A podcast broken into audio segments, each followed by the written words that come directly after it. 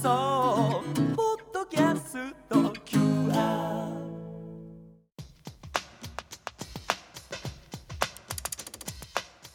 大人カレッジ使える学び大人カレッジ経済ビジネス学科今夜の講師は航空旅行アナリストで帝京大学航空宇宙工学科非常勤講師鳥海幸太郎さんです。テーマはホテル不足でウハウハ？ホテル業界の現状と課題。では鳥海さんお願いします。はい、今ホテル不足というお話が出てきましたけど、まあ、この一つの一つというか、まあ、それの要因の最大の要因というのは海外からのまあインバウンド訪日旅行客のまあ増加というふうになるんですがちょうど今ニュースでまた中国からのお客様の爆買いが、まあ、ニュースでも頻繁に流れてるんですけど国慶節そうです。ね今ね。10月1日から1週間、まあ、国慶節で、えー日本に訪れている、まあ、観光客が、えー非常に増えているということなんですが今じゃあホテル不足どのぐらい深刻なのか、うん。まあ、これ東京大阪もすごいんですが、まあ、一番ちょっと分かりやすい例で今日は、えー札幌のちょっとデータを紹介していきたいと。いきなりここポイントですか？はい、はい北海道っていうのは今まで高級ホテルも安く宿泊できるという、まあ、そういった場所でもう名の知れたホテルでも冬になると1泊4,000円ぐらいでうん。泊まれてしまう。なのでもうビジネスホテルチェーンとほぼ変わらない金額で宿泊できたのが、うん。今だいたいもう2万円を超えてくるかなと。約5倍ってことですね。5倍ぐらいになってます。で今度、えー、この体育の日の10月3連休があると思いますけど10月10日の夜で今札幌のホテルがツインルームでいくらかなっていうのでちょっと昨日の夜調べてみたら、うん。一番安くて9万2,000円。高っ。もうその一言ですよね。飛行機代よりももう倍ぐらいしてしまう。それしか今は空いていないという、まあ、状況になっていると。この値段がポイントですか？いや値段がポイントというよりもう平均単価が上がってるというのが、えー一つありまして今までだと大体もう7,0008,000円ぐらい北海道札幌の一泊の宿泊単価だったんですが、去年初めて1万1円1万円を平均の宿泊単価超えたと。これはやはりアジアからの、えーお客様が多く来たっていうのがまあ非常に大きいかなというところなんですが、まあ、あの大手のホテル大体もう3割から4割が海外からのお客様が宿泊のウエイトを占めていると。もうそこまで今増えているという、まあ、状況になっているというのがありますね。それでですね、はい。えーちょっとインバウンドの、まあ、どのぐらい今日本に人が押し寄せてるかっていうことをちょっと数字であの表したいと思うんですけど、はい。2010年今から6年前に、えー海外からの訪日旅行客が861万人はい。記録した時があったんですがその後、えー中国のまあ尖閣問題があって一旦622万人まで減りました。これが今5年前の状況です、え4年前ですね。4年前の状況なんですが今年は僕は多分昨シーズンのところの最後で今年は多分い1600から1700万人になるかなという予測をしてたんですが、はおそらく1800まで、い一気にいきますね。はい。えー超えてしまう。1000万を超えたって言ってたと思ったらもういきなりそこまで来たわけですね。そうですね。そうすると4年間で3倍増1200万人の海外からの、えー渡航客が増えているとういうんことになると。そしたらもう当然ホテル不足は出てきますよね。はいでもう札幌も今、えーホテルの稼働率っていうのは今9割を超えてきてます。去年で8割超えをしてたんですけど今年はもうすでに9割を超えててもう9割を超えるっていうのは何を言うかっていうのを言いたいかっていうと泊まりたい時に泊まれないんですよ。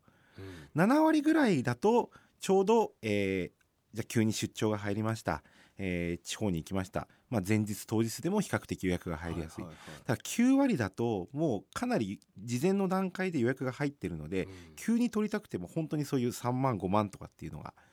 えーそういうのが出てきて。その4000円の時代だと稼働率って大体何割ぐらいだったんです5か割ですね。半分ぐらい、はい。まあ、だから急に出張が決まったとか、まあ、思い立ってちょっと旅行に行こうかって時にまだ余白があったけどもう9割になるともう平日だろうが週末だろうがもうほぼ埋まってる。で週末はもう値段がその、うん、9万円って言ってましたねさっき。はい。になるぐらいもうすでに満帆ですっていうことですよね。そうです。で某ビジネスホテルでも3万から5万っていうのが普通に出てきてしまってます。ももうそのぐらいの状況に今なっているというのが、えー今の置かれている状況です。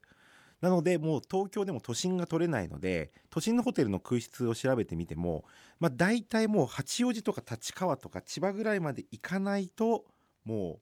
う部屋がいわゆる5,000円から7,000円のいわゆる出張費で賄える部屋は取れないという、うん。まあ、そういった状況になってるかなと。そうすると今度まあ今そうやって今まで4,0005,000だったとか3万円取れてしまうと。そうするとホテルとしてはやはり利益は単価が上がれば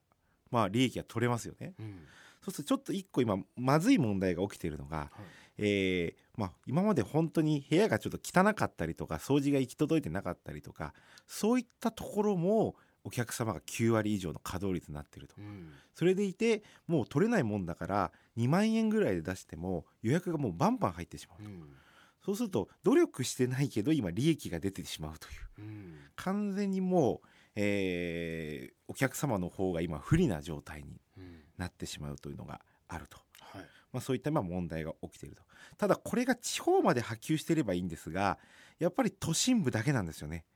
うん。日本全国がこのみんな9割じゃなくてやはり大都市圏集まっているところ。でショッピングができないと今は泊まってもらえない。うんなのでそういうところは潤ってるけどだからって言って地方の、えー観光地まで全て潤ってるわけではないということもちょっと念頭に入れておいておきたいとはいいうふうに思うんですがそこで今ホテル業界どうしなきゃいけないかというふうに考えた時に今民泊という言葉が世間を民泊はい。これはですね、えー例えばマンションとかで空いてる部屋をとか、まあ、自分で借りてる部屋を、まあ、使わないからといって外国人旅行者にまあ貸すという、うん。まあ、そういったまあ民泊のまあ、えー宿泊予約サイトで Airbnb っていうのが、はい。えーあるんですが、まあ、これを使って、まあ、海外のまあ方が借りて、えーそれを、えーまた別の外国人に、まあ、1, 一泊1万円とか8,000円とかで貸し出すという、まあ、そういったことが今流れとしてあります。はい。いわゆる民家を貸す民泊。そうです。っていうことですか？はい。まあ、よく農業民泊とかって地方活性化とかで、まあ、そういう特区でやったりっていうのはあるんですがそれをまあ外国人に貸す。それでお金を取るというのがあるんですがこれがまあちょっと問題がありまして、うん。日本っていうのは旅館業法。これで、えー旅館業法にちゃんと、うん登録しとかないと、まあ、それをちゃんと法令遵守しないとお客様からお金を取って、えー宿泊費を取って、まあ、利益を出すってこと。うん。えーこれはそうしなきゃいけないというルールがあるんですがそれをしないでネット上に登録してやっているという例があると。うん。で実際に、えーまあ、一番防火設備であったりとか保健所の衛生面。これがまあ一番この旅館業法で大きいところではあるんですがそれをしないでやって実際転落事故が起こって、うん。えー外国の、まあ、お子様が亡くなってるっていう例が渋谷でも、えー今年の7月に発生を、まあ、してるんですけど、うん。そういった形でまあまた貸しするということが今ちょっとまあトレンドによくないのかもしれないけどトレンドになりつつあると。うん。うん、でこれをまあ一つの問題と一般のマンションを貸し出してしまう場合があるとマンションって普通隣の住民誰が住んでるかって分かりますよね、うん。なんとなく挨拶とかしますよね。だけど毎日違う人が泊まっててでそれでかつそこでまあ大声で叫んでしまう。うん。それによって近隣住民からまあすごい、えー苦情とか騒音の問題があるとか、まあ、そういったことがあるということもあって今法整備をまあ進めようという動きが出てます。うん。まあ、そういった意味で今特区をまあやることによって、え1週間以上泊まる止めることを条件にそれからあと外国人、まあ、あの犯罪防止ということもあってちゃんとその民泊をする場合にはパスポートのデータを必ず取っておく。で3年間の保管義務をする。それからあと25平米以上の広さをするで先ほど言った通り7泊以上滞在をするという。うん。それを条件にこの民泊を認めていきましょうと。うん。いう今流れになっているのでこれでまあそういう、まあ、オリンピックとか、えー大きなイベントの時は対応できるのかなというふうに、まああのまあ、そういう状況にはあるんですが、まあ、どっちにしてもとにかくホテルは足らないです。うん。それだけはもう間違いないです。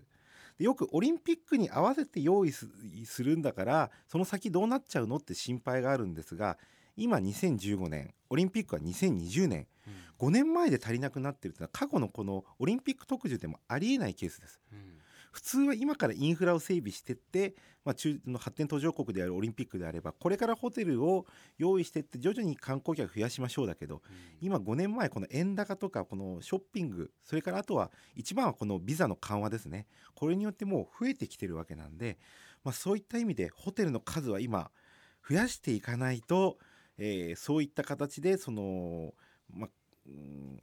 まあ、部屋をまた貸しする。で一番の問題はマンション都心のマンションって今ゲストルームって言って例えば家族とか友達が遊びに来た時に別に泊まれる部屋をマンションで1泊3000円から5000円に用意してるところがあるんですがそれをまた貸ししちゃう人まで今出てきちゃってる。そういうのもあるのでやはり正しいルールのもとにやっていく必要があるのかなというところはありますね。はい。